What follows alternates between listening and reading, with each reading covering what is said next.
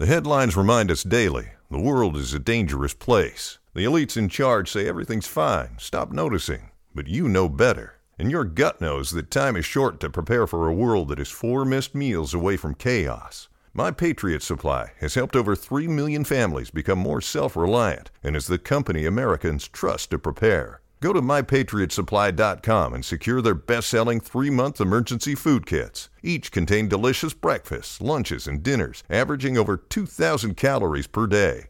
Secure at least one food kit for each family member. For a limited time, save $200 plus get free shipping on all their Ready Hour three month emergency food kits.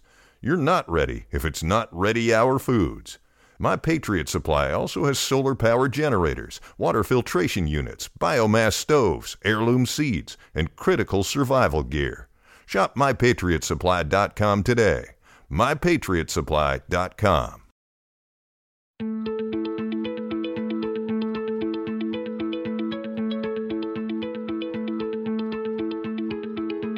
I'm Nil Zacharias, and you're listening to Eat for the Planet. On this show, we try to answer the question how can we eat in a way that nourishes us without starving the planet?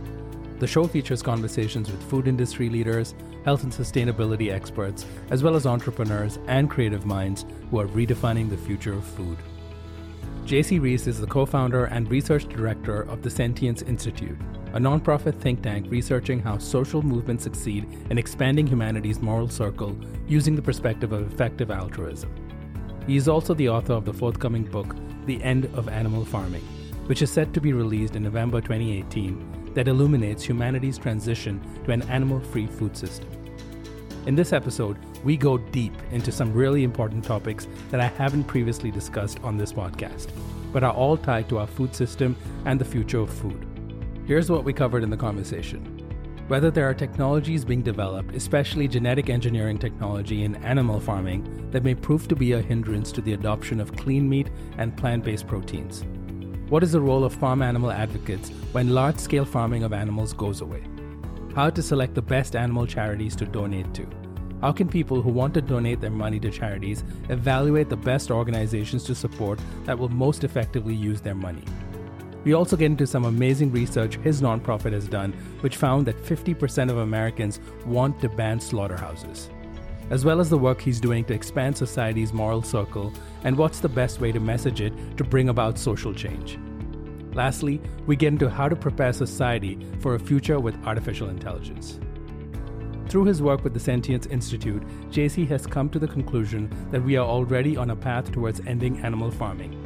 And as hard as that may be to believe, once you listen to this episode, you'll understand why he is probably right. Before we get into today's interview, I wanted to tell you about something I've been hooked on to lately. If you've listened to this podcast long enough, you've probably heard me talk about how functional foods, or foods that offer health benefits beyond providing essential nutrients, are a big trend that is here to stay. I personally got very interested in this subsegment of the food space about a year ago and started researching the benefits of a key ingredient in functional foods called adaptogens. Adaptogens are natural substances that help normalize your body's imbalances and have the ability to calm you down and boost your energy at the same time without being overstimulating. These substances are called adaptogens because of their unique ability to adapt their function according to your body's specific needs. They have been used for centuries in Eastern medicine, and research shows that different types of adaptogenic herbs and mushrooms have incredible benefits for your brain, hormones, immune system, energy levels, and mood. I also learned that if you want to experience the functional benefits of adaptogens, they needed to be consumed on a fairly regular basis. The problem was, the products that I found either didn't taste great or weren't in a form I could consume conveniently. That's until I discovered a company called Four Sigmatic. Four Sigmatic makes adaptogenic mushroom coffees, elixirs, teas, and other superfood blends that taste really good. I usually drink their Cordyceps elixir or a Cordyceps and chaga mushroom infused coffee in the morning, and have a lion's mane mushroom elixir midday, sometimes even before podcast recordings. I find it just makes me more focused and clear without the unnecessary caffeine jitters followed by the inevitable crash. They also sell a delicious hot cacao with reishi mushrooms that is a great drink to wind down with after a long, hectic day. but that's just some of their many mushroom infused products that they sell. All four Sigmatic products are 100% vegan, and their mushroom elixirs, mushroom hot cacaos, and mushroom coffees are USDA certified organic. I've enjoyed their products for months, and I like it so much that I personally reached out to the guys at Four Sigmatic and told them that I wanted to help spread the word about their products.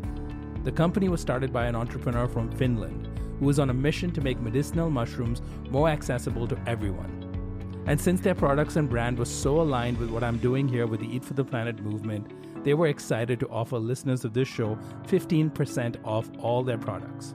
To try them yourself, just go to foursigmatic.com slash eat for the planet. The URL is foursigmatic, that's F-O-U-R-S-I-G-M-A-T-I-C dot com slash eat for the planet, and you get 15% off all their products. You can also find that link in the show description and in the show notes.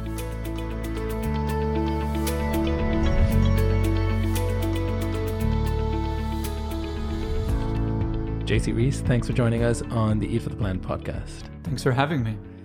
Jacy, you're a researcher and you've been analyzing the beginning of the end of uh, animal farming. But uh, we're in the year 2018, and the reality is that uh, 50, about 56 billion farm animals are slaughtered on an annual basis around the world. Given that's the scale of the problem at the moment, what makes you so optimistic that we are on the path to ending animal farming? What, what why? There are a number of factors. So, my research focuses generally on the expanding moral circle of humanity, and this has been for centuries moving outward and outward and outward. Um, it started with you know villages and tribes. It went to city states. Now it's at uh, the global scale, at least for humans. And we've already seen ma- quite massive expansions when it comes to animals. Just the inclusion of you know our dogs and cats at home, seeing them as uh, beings, or at least seeing them as um, not deserving of abuse. You know, you can't do anything you want with them. There are certain rules. That is a is a milestone for humanity, and we often don't appreciate that because we're sitting here today and and we only see the suffering that exists now. Um, but we've made huge strides. And I think that bodes well for future progress. In general, we kind of see these trends. Um, if you've read like The Better Angels of Our Nature by Steven Pinker, things like globalization, which is leading people to hear more and more stories of other individuals. So it's only been in the past couple decades that we've started uh, being introduced to, to farmed animals' experiences themselves. We've seen this wave of undercover investigations that I think is possibly the, the most impactful thing advocates have done um, so far in the farmed animal movement. And this has exposed people to not just animal welfare issues, but also public health costs, environmental costs, um, and, and other issues like workers' rights. Um, and this is uh, a good sign because we have the awareness now that just needs kind of action behind it. Um, and that's what we're starting to see in, in, let's say, 2015 onwards. So we're starting to see actual policies change. We're starting to see uh, welfare and environmental regulations in place um, on factory farms. Of course, they're tiny at this stage, um, but they're definitely in a positive direction. Um, so there, there's this kind of tracking of moral progress. And I think the second big stream of evidence we have is the sheer inefficiency, you could call it, of, mm-hmm. of animal products. They are simply not the most effective ways for us to get food. Um, even if we have no concern for the environment in itself or for animals, um, we should still just switch because of efficiency, because of business, because of profitability or what have you. Um, you see this throughout history as new technologies arrive and allow us to make certain moral milestones, um, regardless of what the moral position of society is. Um, so I think you've got these two two dueling forces here. Um, you've got the, the moral stance and the, and the efficiency of the technology, and fortunately, they're both pointing towards the end of animal farming, even if it's far away. Right. So you think that you know? I think partly I've been saying this uh, a lot that one of the big reasons that we've seen a wave of this happening in the last few years is because people, um, thanks to the internet to begin with, people just know a lot more than they did in the past. And we because of that we were able to we have things like youtube where you can quickly search for um, slaughterhouse footage and uh, and see these undercover investigations and these videos. And then you have websites that are obviously uh, writing about it and social media to spread it everywhere. So consumers are more informed than they've ever been. And i guess your second point is that you know the forces of um, innovation also at play over here because we're facing a sort of um, a practical challenge um, that has nothing to do with the sentiment of uh, wanting to help animals, but has more to do with the practicalities of uh, 10 billion people being on this planet in around 30 years. And how is it that we would feed this growing population without completely destroying this um, our land and water and other natural resources? So, do you think that if we continue moving in the direction that we are right now, um, why is it that technology won't evolve to find newer ways to farm animals? So um, the reason I bring that up now is because we tend to focus a lot over here on the innovation, right? We know consumers want cleaner, healthier foods. We know companies are developing whether it's plant-based meats or other alternatives that um, are undoubtedly healthier but also more sustainable so they solve they, they meet the consumer need and they also solve this big problem but there's other technologies out there perhaps at early stages um, crispr for example is a gene editing technology there's been some um, interesting research that been that has been done about the potential of genetically modifying animals to farm animals to make the end product healthier or to make it more sustainable by reducing the conversion ratio. So, you know, right now we know animals consume way too much grain and fresh water and other natural resources. We could engineer the animals to do less of that. And from a, you know, back to your point about um, animal welfare, for example, to be able to genetically edit animals to be born without horns, so you won't have to dehorn them, or without beaks, so you won't have to debeak them thereby you know taking away some of those horrific practices it's still pretty creepy but you know it is uh, uh one, some would argue it's it would be better.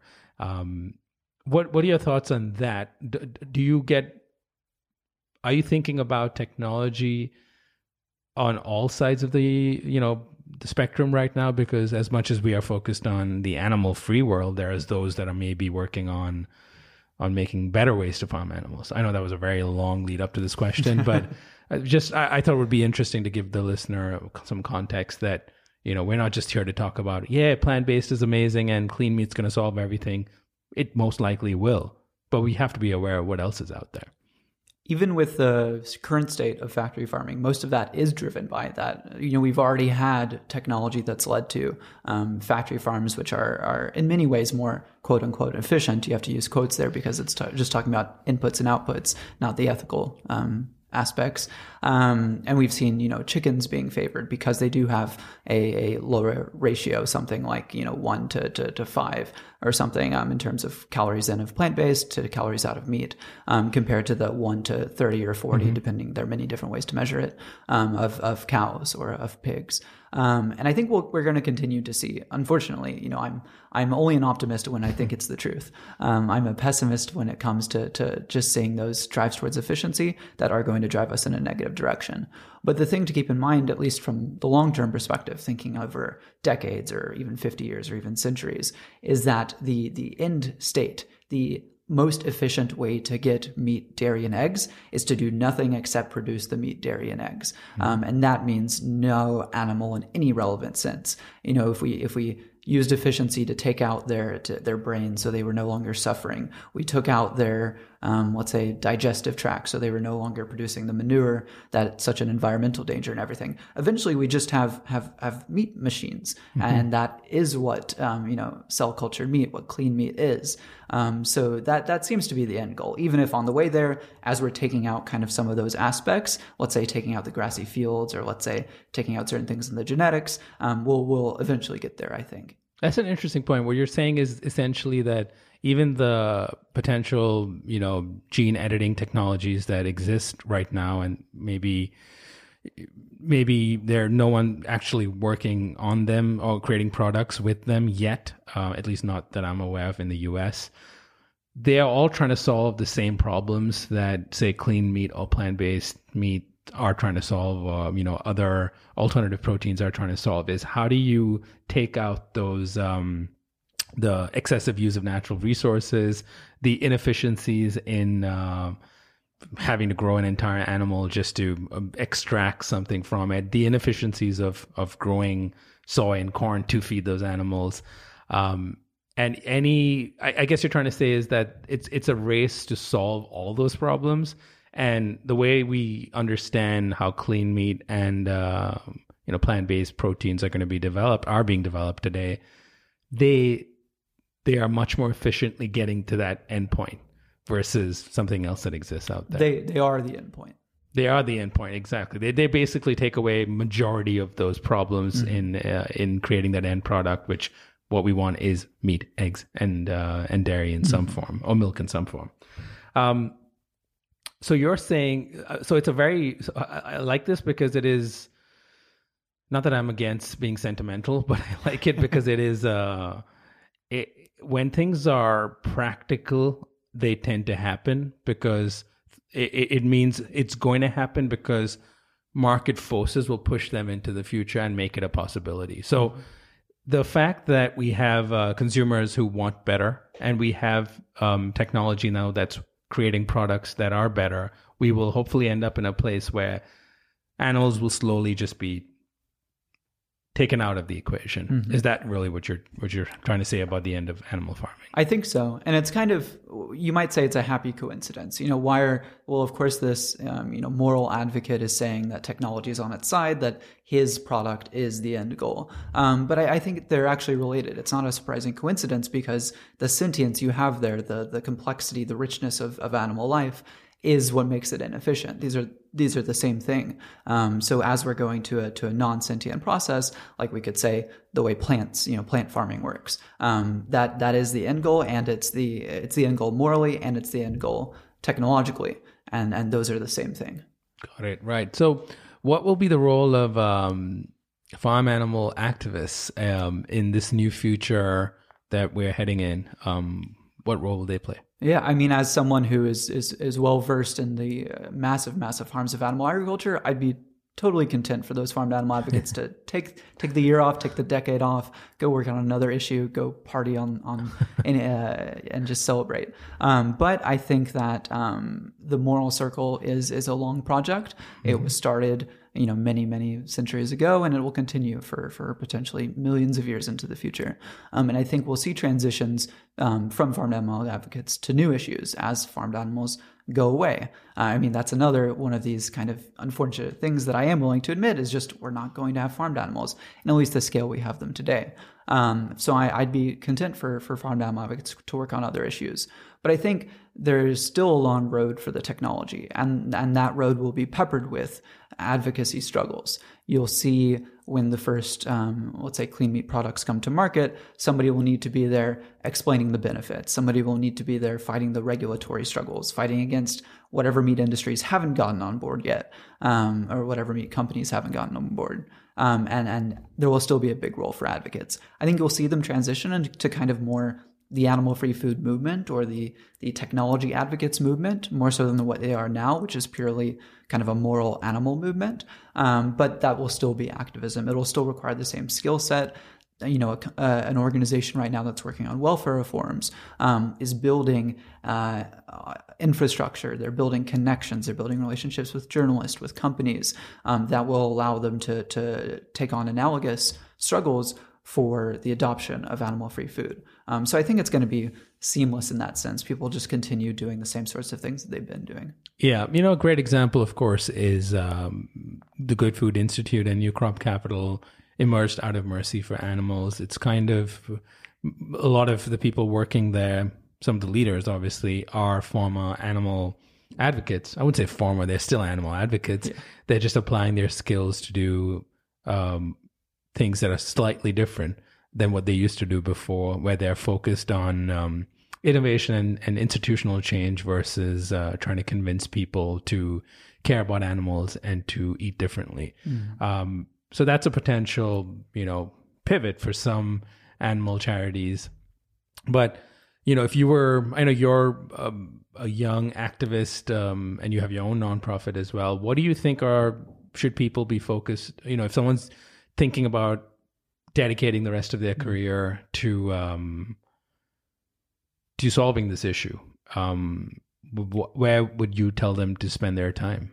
Yeah, so of course I have to qualify by saying mm-hmm. there's huge variation in personal fit, but assuming they're completely generic, they have equal skill sets, equal interest in everything. Um, I think there's a case for social change, for advocacy, um, whether that's something like media, like what you do, or whether it's research, like what I do, or whether it's the the technology advocacy, like Good Food Institute does. And, and the main reason for this is looking at the other forces that are involved, the other people, and seeing what they're doing, and seeing where there's a gap, where there's white space, mm-hmm. um, where there's a niche for you to fill. Um, and you have so many people who um, care about animals, care about the environment, but are mainly just looking to make a ton of money. Um, and that's fantastic. I love for them to be on board. And what they're going to be doing is, is founding, supporting, investing in companies. Um, right now, it's a bit different because um, it's not a sure enough bet. You know, those people who want to make tons of money are, are, are more risk averse than the advocates. Um, but, but over time, you're going to see that space fill up. You're going to see the big meat companies take the lead on at least production and distribution, if not the research and everything else. Um, but you'll still see a gap uh, a need for for advocates. So if someone's really dedicated and they'd be content in, in both scenarios, I, I think social change would probably be the way to go. Yeah, and you know we're reaching an interesting point where if you are passionate about doing good in the world, you can. Um, you can apply those skills in so many different areas. You don't have to go and, um, you know, be an quote unquote activist. Mm-hmm. And, you know, I think we're all activists. In some ways, you can be an activist and a CEO of uh, of a, a billion dollar company, and you can use your business to to do change and and make profit. Uh, so we're we're entering into interesting times, and of course, I've featured a lot of those companies on this uh, podcast. But it's um, you know, my goal today was to be able to step back and see what it is that's really happening over here. Where do people fit in? What is the future going to look like? Um, so let's continue talking about you know animal charities since we're sort of on that topic. You know one of the other things that i always wonder is um and i ask this obviously because i know you've been involved in this work um is how do how does a end consumer or anyone who's interested in using their resources their money to do good by donating it to a relevant charity how did they evaluate whether their money is being put to good use or being wasted on um, overhead at those charities or or galas or I don't know. yeah, yeah. Unnecessary expenditure.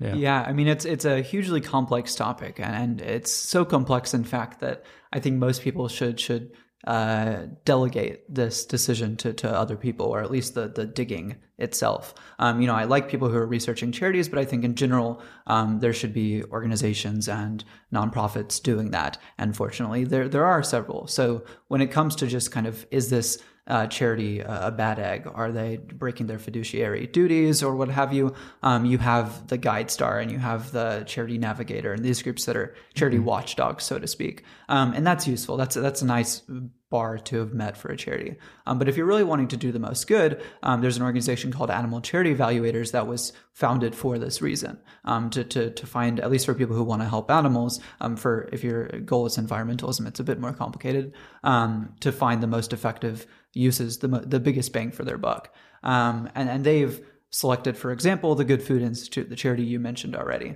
Um, I think that's a, a very solid bet. Uh, they do wonderful work. They're leveraging this this new um, technology. That you know they're using the leverage of those business people who want to throw their money in, and you end up getting this kind of multiplying effect. Um, that's really impactful. That's something that you know uh, donors should look for. Is is is this charity doing something beyond just spending their money for a one to one benefit for, for animals or the environment. Um, in their case, they're spending a dollar that then starts a company that then raises $10 that then inspires other companies that raise their own $10 mm-hmm. and you get hundreds and thousands of, of, of, of impact units, you could say. Um, so I, I, think that would be the best thing to do. Um, if people have more specific things that they want to fund, um, have conversations about it, talk to people at the charities, engage with advocates who are thinking about these things. You know, if what you really want to support is, um, let's say, uh, fish welfare. Um, you know, fish are these really neglected uh, animals within the food system. They hardly get even credit from uh, dedicated advocates like you and me. Um, but you might be able to find a charity that's working specifically on that. And I, I, I, have tons of research colleagues who spend a lot of their time thinking about the most effective ways to help fish. And if you just have those conversations, you can find a charity that, that suits your interests. Got it. Right. And you do, and this research is done by um, looking into their, you know, their budgets, where they spend their money, uh, sources of donation? What's the, what's the kind of process? Yeah, so I mean that's what you want to do from the fiduciary standard, mm-hmm. um, and for the impact standard, basically what you're doing is a big back of the envelope calculation. Yeah. You're looking at inputs, which is which is uh, budget in most cases. Sometimes it's staff labor hours or something, um, and then outputs. Mm-hmm. So you want to look at the outcomes that they're creating. Uh, sometimes theirs are very difficult to measure. You know, it might be a yeah. new policy where you don't really know how many animals are affected, um, but you have to just take your best guess. There's no extra option of well, we don't know, so I don't know, let's just throw our hands in the air and throw our money wherever we want. I mean, if, if you want to do that, that's okay. Um, but I think we should still take our best guess, even for those really speculative things. Um, so, with the case of Good Food Institute, you might look at, um, well, how many companies have they actually helped found? Mm-hmm. You know, how many companies would credit um, their uh, initial startup on Good Food Institute where they wouldn't have done it otherwise, or at least it's likely that they wouldn't have done it otherwise. And then you could come up with some broad sense of, well, how much do I value a company? How much do I value the, the existence of, let's say, Memphis Meats compared to, uh, you know, a new environmental policy? Um, and then you look at other factors. So they probably aren't just founding that company, but in founding them, they had lots of conversations where they influenced, let's say, an environmental scientist to write a new report on the environmental harm of, of animal agriculture. And you would assess that too. Uh, but you end up kind of with just a big spreadsheet. And if you go to Animal Charity Evaluator's website, you can see this. And if you go to, you know, the website of Sentience Institute, you can see tons and tons of spreadsheets doing exactly this sort of thing. Um, it's just putting a best guess on things. Oftentimes that's intuitive. If it's something that we can run an actual scientific experiment on, we will. So, for example, if, if what the charity is doing is, is passing out leaflets or running online ads where they're trying to get individuals to adopt plant based diets, uh, you could run an experiment where you show those ads to some people, don't show them to other people, and then compare the diet change between the two groups. Um, people are working on that. It's, of course, hard, easier said than done, um, but that's showing some impact of those interventions. Oh, that's really interesting. No, and so when you were thinking about, um, getting involved in this space and using your skills and your background to start something or um, to help in some way. Well, why did you choose research? Is that just because that's what you your background um, in college was in?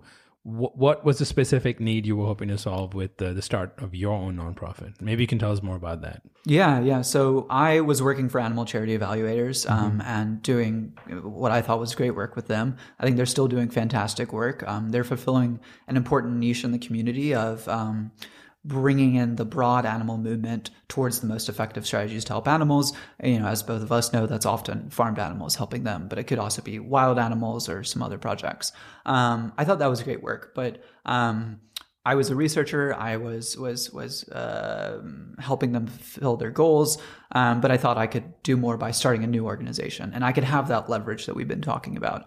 Um, so we, uh, my um, co-founder and I, founded Sentience Institute. That's doing research um, on the broader aspect of the expanding moral circle. So rather than just looking at you know what charity is most effective today, which is of course valuable but mm-hmm. is already being done by by ACE, um, we're looking at how can the movement in the long run create the best impact for for animals, for all sentient beings. How can we actually end animal farming down the road? How can we make sure that society is in a place uh, 100 years from now where when the next factory farming emerges, maybe because of those efficiency considerations we discussed, um, we need a new movement to tackle mm-hmm. it. How can we, we position future advocates to make the biggest difference there?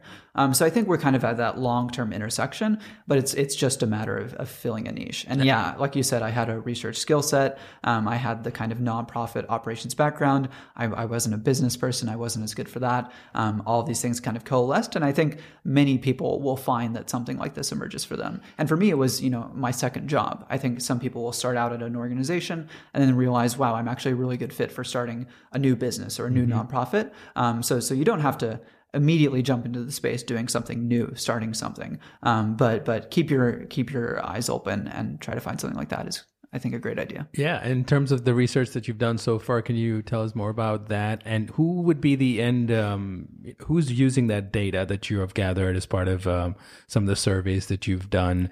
Um, how how would you assess the impact of that so far, and what have you learned?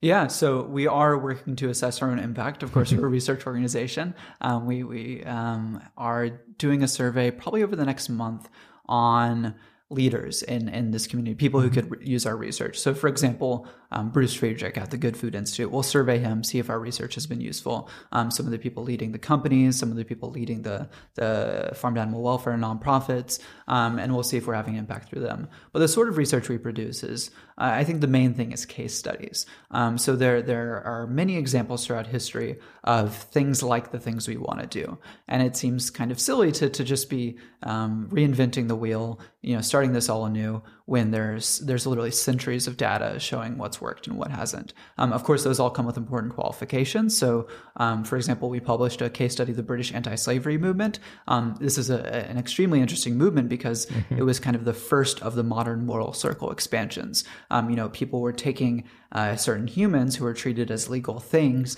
and, and breaking them through this barrier towards legal persons um, and giving them standing in courts, giving them the right to bodily liberty, which just means they can't be enslaved or imprisoned uh, unjustly. Um, and, and we can learn how did they do that um, because they were, you know, they had nobody to learn from essentially. They had to start it all on their own. Um, so anyway, that that's one of our first case studies we'd put out. We also did nuclear energy. Mm-hmm. So nuclear energy is interesting because it's a it's a controversial technology that's been very quickly adopted in some places. So France went all the way up to, to 70 something percent of uh, their nuclear power coming from or from their energy sorry, 70 something percent of their energy coming from nuclear power, whereas the US has stalled out at, I think, just over 20%. Um, so, why is this the case? What makes technologies take off in some places and, and not in others? Whether it's a good technology or, or a bad technology, just studying this phenomenon of, of, of technology adoption can help you learn well, if, if I'm a big advocate for clean meat, how do I make sure that that's adopted? How do I make sure that that's like France and not like the US? Mm-hmm. Um, or if I want to keep a technology like, let's say, factory farming um, from being adopted, how do I make sure it's more like the US and, and less like uh, France in that Got example? Um, and then, as you touched on, the other thing we do is is quantitative research. So mm-hmm. this can be polls. Um, what we did last year was survey U.S. attitudes towards animal farming and towards animal-free food. Um, so we asked them questions like, um, "Do you are you trying to move towards um, a plant-based diet? Are you trying to eat you know fewer meat, dairy, and eggs, and more?" I think we said beans, um, fruits, vegetables, grains. Um, and we got most people saying that they, they are trying to do that. It's like um, over 50% or something, right? I think so, yeah. Yeah. Um, we also asked, uh, it's important for social change to know not just what people are doing themselves, but what they think other people should do. Mm. So we also asked that version of the question and got positive results. Um, and then I think the big result that, that surprised a lot of people was we asked people, do you support a ban on slaughterhouses? um, and I, I, think you've already heard it. So usually I'll ask people to guess. And then um, I think whenever I was asking people that, I got responses between 5 and 20%. Um, 47% mm hmm of people say they support a ban on slaughterhouses. Um, and this month, that study was replicated by some agricultural economists who found that um, not only do that many people say they want to ban slaughterhouses, but if you ask them, do you appreciate, do you understand that banning slaughterhouses means not eating meat? I mean, ignoring the clean meat yeah. question for now, um, 72.9% of people say yes. Yeah, I, I fully understand that. And wow. they still want to ban slaughterhouses. Mm-hmm. And um, these are people who obviously are uh, consuming meat right now and are it's a representative sample of the U.S. Mm-hmm. population, so presumably 95% or something would be. How many? It was about a thousand people surveyed. A thousand people, yeah. Okay. We had a margin of error of something like three percent. Um, mm-hmm. We published our full methodology. It was it was yeah. it was sound and everything. Um, so the big conclusion for for people like uh, if they're at the Good Food Institute or wherever. Is even that, if you're like a food startup, how does that, that's an interesting, you know, those those stats are very interesting. It makes you really think about everything and how to message things. Yeah, it, it can make you stronger in your messaging. Mm-hmm. I think mm-hmm. is the big take home. Uh, you can get support for saying things like, I mean, maybe if you're a business, you want to say end factory farming, not into all animal farming, mm-hmm. um, but you don't have to just say, you know, eat less meat. You can say, no, our actual end goal is to take down this industry. Um, and you've seen some people. I think Pat Brown at Impossible Foods has said this yeah. that he wants to, to to end animal farming with his company. And I think this this lends evidence towards those um, messaging strategies. Right, but you know, it, it, do you know why the people were against slaughterhouses? Was there was it because uh, they didn't want animals to be killed, or they their understanding of slaughterhouses what it was that animals are tortured there, or were they sustainability concerns? Do any way for us to know that? We could ask follow up questions mm-hmm. later. I mean, we did ask them several questions. So we also asked them, um, "Do you support a ban on factory farming?" Uh, which was around the same uh, mm-hmm. answer actually. Um, and then, do you support a ban on animal farming? Um, which which is the strongest wording. You know, it's very clear. Okay, if we're not farming animals, we're not eating animal products. And um, for the animal farming one, it was 33% support a ban. Um, so you might say those are the people who fully appreciated. Um, because if, if you're just looking at the question of, well, when you answered that question about banning slaughterhouses, do you, did you understand that it would mean not eating meat? Mm-hmm. You also have a you could say a bias of people not wanting to sound stupid. They want to say like, "Oh, of course I understood the question. I, am not an idiot. I didn't think uh-huh. slaughterhouses. You know, you could somehow get your meat other ways. I mean, in yeah. theory, maybe you could.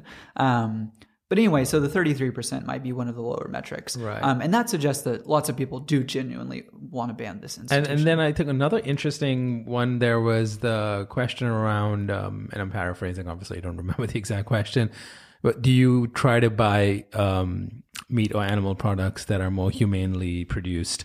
And I think it was 75% or something that said they do. Exactly. And it wasn't just try. It was, it was do you do usually you? buy or, or, do the animals and, you know, from the, the meat that you purchase usually come from those farms.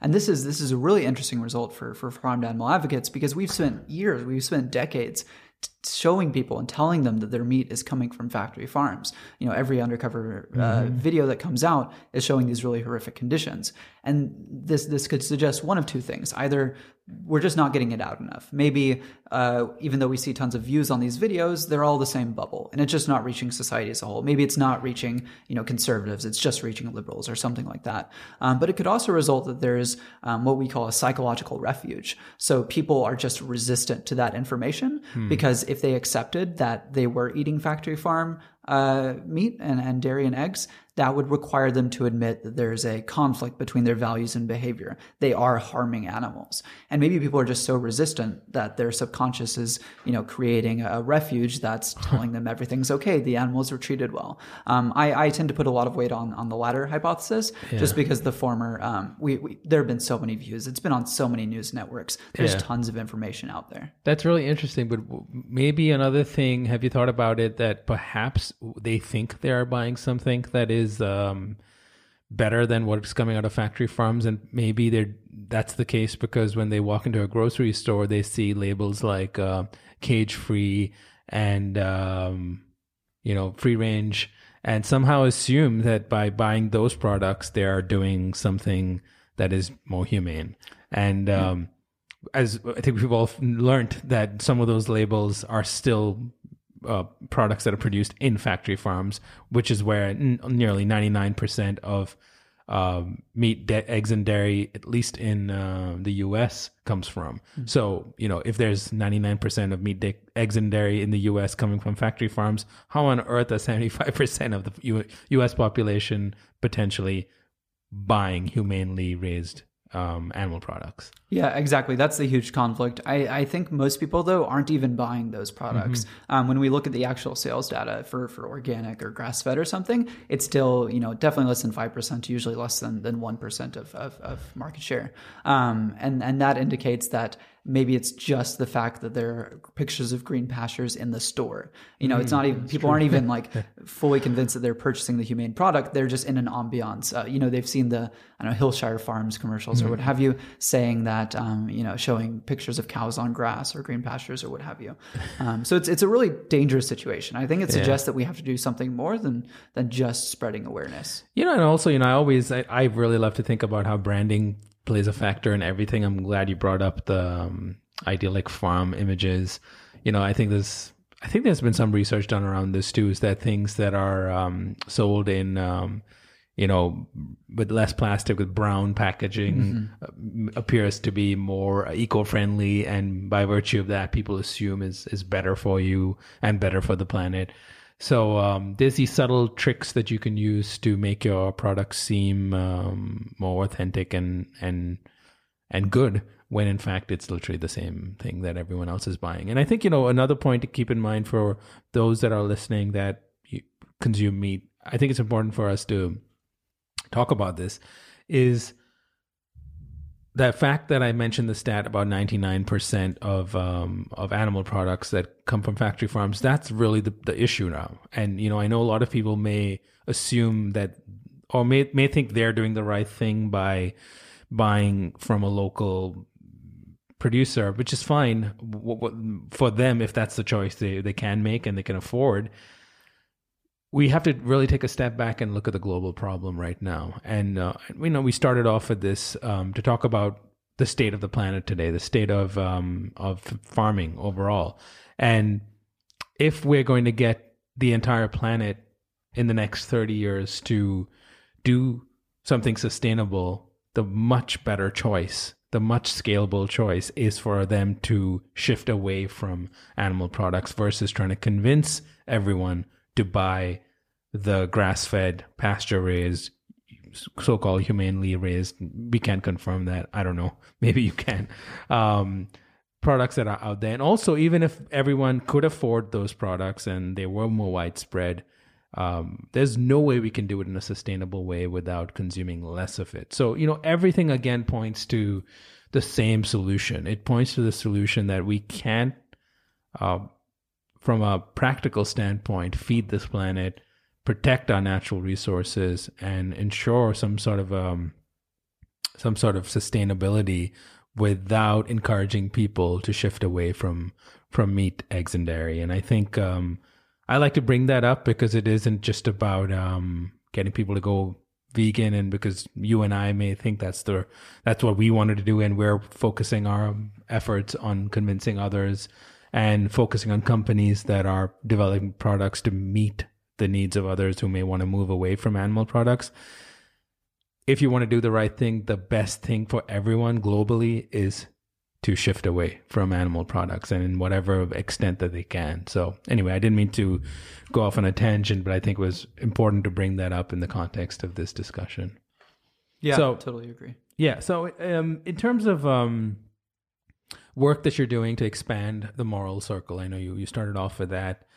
That to me has always been sort of um, an interesting subject because it is, um, as you outlined, it is something that has been happening without even people necessarily acknowledging that that's where we, we're going through this evolution where we start to consider the interests of other species and have been over the last several decades um, we still undoubtedly have a long way to go before everyone recognizes that humans don't have dominion necessarily over all beings on this planet and all our resources. Do you how do you continue messaging that or talking to people about that given a lot of people are just going to be resistant to the idea? And i'll just give you some examples. A lot of people i talk to sometimes will say well farm, i eat farm animals because uh, they they exist for us to eat. Um, a lot of people just don't want to think about the problem and they know it. They've seen the videos i've sat and actually watched some of them with friends of mine who still eat meat.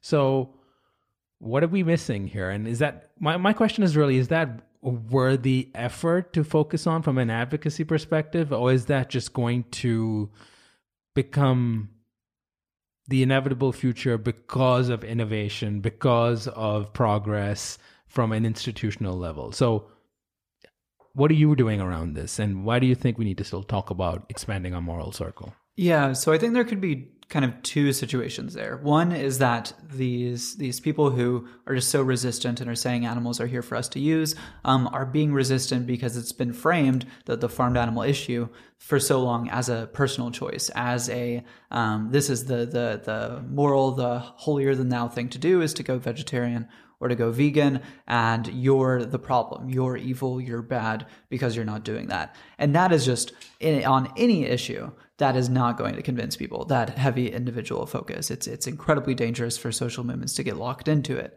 Um, and if you instead use an institutional framing i mean oftentimes when i'm talking to people i i tell them about the end of animal farming. I tell them about the work i'm doing the book i'm writing. I tell them how important it is to me how important it is to society as a whole. And then towards the end of the conversation, um, they asked me like, "Oh, so like, do you think I should go vegetarian?" And I'm like, "Oh, well, yeah, that would be great. Um, I mean, I think it's it's important that we change as a society, but that's certainly a way you can play a role." And they're they're totally excited about that. And you know, I I grew up in rural Texas, and I still go back there and, and talk to friends and family, um, and they're very receptive to this message because I'm not framing it as as you're the problem. I'm saying, "Hey, this huge social change is happening. You can stand mm-hmm. on the right side of history. This is an exciting, exciting opportunity. Um, like, won't you join me?" And people love that. Um, however, there are still some people who are not even going to change based on that. Um, I think that there are many people, for example, the people I know who, who raise animals, and no matter what I tell them, um, they they just are going to insist on on the the sort of weak arguments that you mentioned, like animals are just here for us to use. Um, I think those people just have to to be carried along with the rest of society. I don't think that's necessarily being carried along by innovation by itself, but at least by uh, moral momentum and, and by the expanding moral circle that just pushes them along. Um, so once you get to something like, let's say, over 50% or over 70% of people um, being vegetarian or in some way kind of making huge steps towards this goal, you're going to have those people, you know, have three family members who are now vegetarian. They're, they're probably mm-hmm. going to go vegetarian at that point. You're going to see what you might call a tipping point in the movement. Um, and I think those people, we just don't need to worry about them too much for now. We don't need to convince everyone. I, I, mean, for some people who are very resistant, but who are open to something else, like I know some, some very wealthy people in the tech industry who would be totally willing to fund a company or willing to maybe make a very large donation. Um, but they're like, oh no, I can't because I'm not a vegetarian. I told them, wait, I mean, just fund the company. Like mm-hmm. that's probably a bigger impact, to be honest, than your individual vegetarianism. And then maybe later they'll go vegetarian. Right. Right. So, you know, expanding part of the problem with this expanding your moral circle and thinking about the interests of animals, excuse me, is that most humans just don't understand their place in the world. We they don't understand that our existence is in uh, many ways interconnected with uh, every living thing on this planet, and we somehow believe that the air that we're breathing has nothing to do with uh, the oceans or the forests, or we just don't think about it. And you know, it's tough to frame the issue because it either sounds too sentimental or it tends to sound too uh, abstract and spiritual in a weird sense when you're trying to tell someone think about it. When you breathe you're breathing air that was uh, produced by other living beings. So they are basically in you your body is 70% water. We we are made of the same thing everything is made of. Um, and our survival is dependent on all of that right? And if we can hopefully start to expand people's understanding of their where they fit in within a larger ecosystem, we can hopefully get them to even consider the interests of other species. Since we're talking about the future and the challenge of understanding where humans fit within our ecosystems on this planet and our lack of understanding of uh, our place in this uh, grand scheme of things, we can't not talk about uh, what happens to us when there's a future when artificial intelligence is reality. Whether people think it's science fiction or not, I think it is inevitable, and it's just a matter of when. Um, so, and I'm not talking about robots and uh, uh, Terminator style uh, global warfare. Hopefully not. Um, but really, when we have systems um, and businesses and uh, even perhaps our economy run by um, agents, autonomous agents that are able to make decisions without our input. And when we are in some ways reliant on them or their direction and their control in some ways. Uh, the the challenge I think we're going to end up facing, and it intersects really well with this discussion around expanding a moral circle, is that the current moral framework by which we run this world in uh, our, our econom- uh, economic system is uh, uh, all on greed. It doesn't factor in the externalities. It doesn't factor in what the negative impacts of extracting natural resources are from the ocean or um, what's the what what it what is the actual cost of killing a whale um, you know, today a whale is not worth much when it's alive. It's only worth something when it's dead. So, what happens when we have AI and AI, the, the artificial intelligence inherits this flawed moral system, where do we fit in that bigger picture? And um, if that's the scenario we're dealing with, we should start now to create a more of an ethical framework so that when machines take over, and as crazy as that sounds, they'll be able to do the right thing, or they will understand what human ethics are, or what what is the need for balancing extracting resources but still preserving natural forests so we can go hiking. Yeah, this is a popular and very fascinating topic in the effective altruism community. So lots of the people who want to do the most good think, for example, in the past, what could people have done to really influence where the world is today? It seems like the development of, of kind of radical new technologies that exceeded current bounds by, by some dimension, such as nuclear weapons that, you know, just completely changed the, the warfare landscape, um, how that, um, how you could steer those in the best direction. And right now, a lot of people think that that upcoming thing is AI for the reasons you mentioned. Um, so, so one of the things, I think the main thing people are tackling is this thing called the alignment problem. Um, so just value alignment, how can we get the AI to do what we want it to do? Um, right now, it's actually a very difficult technical question, um, a mathematical and a computer science question to do something like make sure a, a robot that wants to I don't know, the, the canonical example is a paperclip factory. So you tell the robot, produce as many paperclips as you can, or, not the robot, but the artificial intelligence.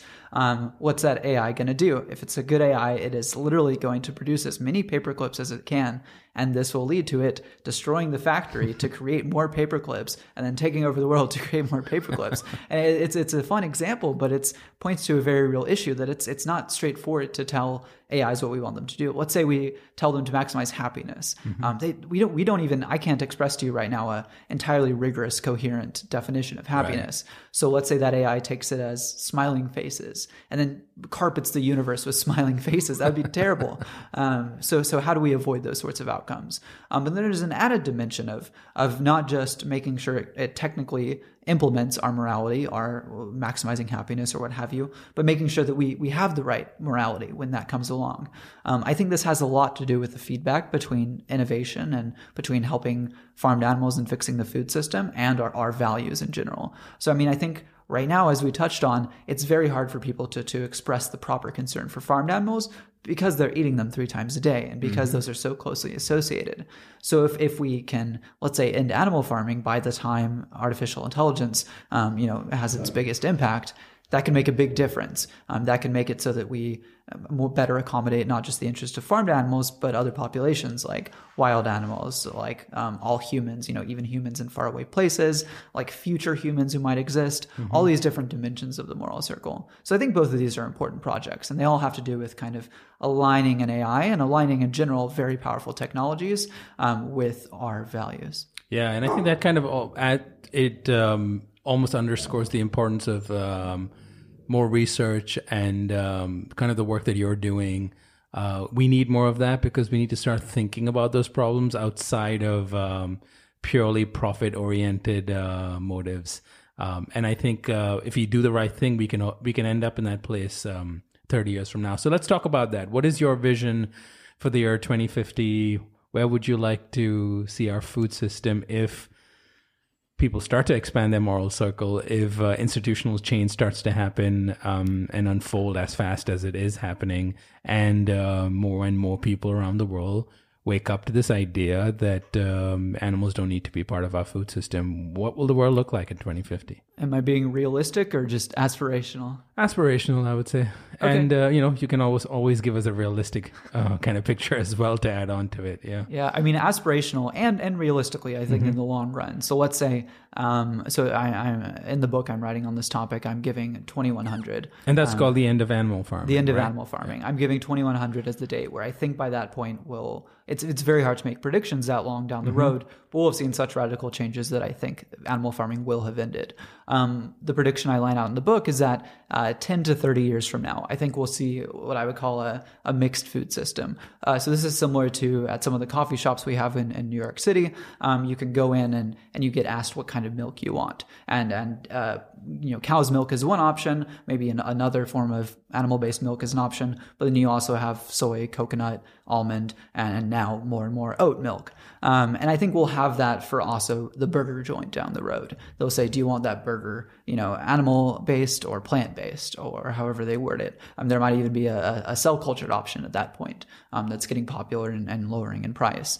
Um, then I think after that point, another 10 to 20 years down the road, you'll see a majority uh, plant based food system. So this is kind of a role reversal of what we have now, or a role reversal even of that option system, where now the default is is is plant based. I mean, I don't think animal farming will be entirely outlawed by that point, um, but you'll you'll have to ask specifically for the animal based option. Um, that's kind of the rough timeline I see things happening. I think you'll see all sorts of markers along this stage. So, for example, at some point, um, you'll see mandatory labeling on animal products, the way we have mandatory labeling on cigarettes. You'll see various taxes, whether they be for the environmental harm or the animal welfare harm. You'll see meat companies that are just changing their business model um, because they're identifying as protein companies, not specifically as as animal f- mm-hmm. factory farming companies. You'll see them transitioning. Um, you'll see changes already happening in, in this broader moral circle expansion. So you'll see people having more concern for animals used in, let's say, circuses, um, kind of because they're no longer eating them three times a day. Um, and you'll you'll see all of these ripple changes that just widen widen. I think they'll accelerate at some point. So the the the point between that mixed food system and the majority plant based food system, um, you know, that that that time gap will be shorter than current what we're doing now, which is the hardest work, which is building the foundation for that future social movement. Wow, I like that picture. I think it's um it's a pretty realistic one, actually.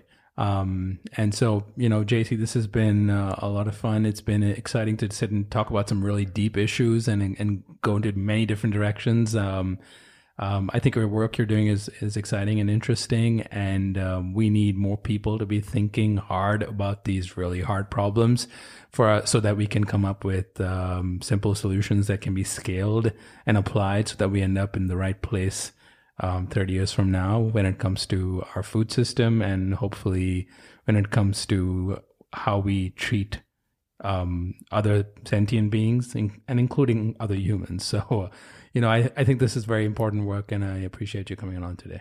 Thanks for having me. I'm glad you're thinking about these questions too.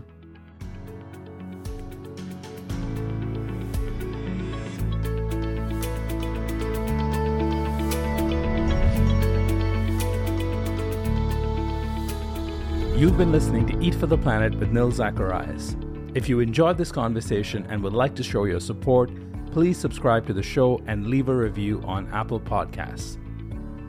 To learn more about how Eat for the Planet can help your brand or organization develop the right strategy, implement scalable operations, and grow responsibly, visit EFTP.co. That's EFTP.co. Let's rise up to the challenge of transforming our food system. Thank you for listening.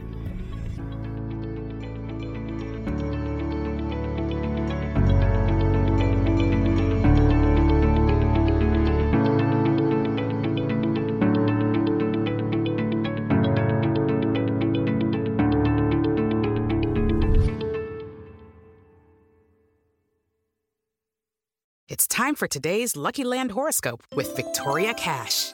Life's gotten mundane, so shake up the daily routine and be adventurous with a trip to Lucky Land. You know what they say. Your chance to win starts with a spin. So go to LuckyLandSlots.com to play over 100 social casino-style games for free for your chance to redeem some serious prizes. Get lucky today at LuckyLandSlots.com. Available to players in the U.S., excluding Washington and Michigan. No purchase necessary. VGW Group. Void where prohibited by law. 18 plus. Terms and conditions apply.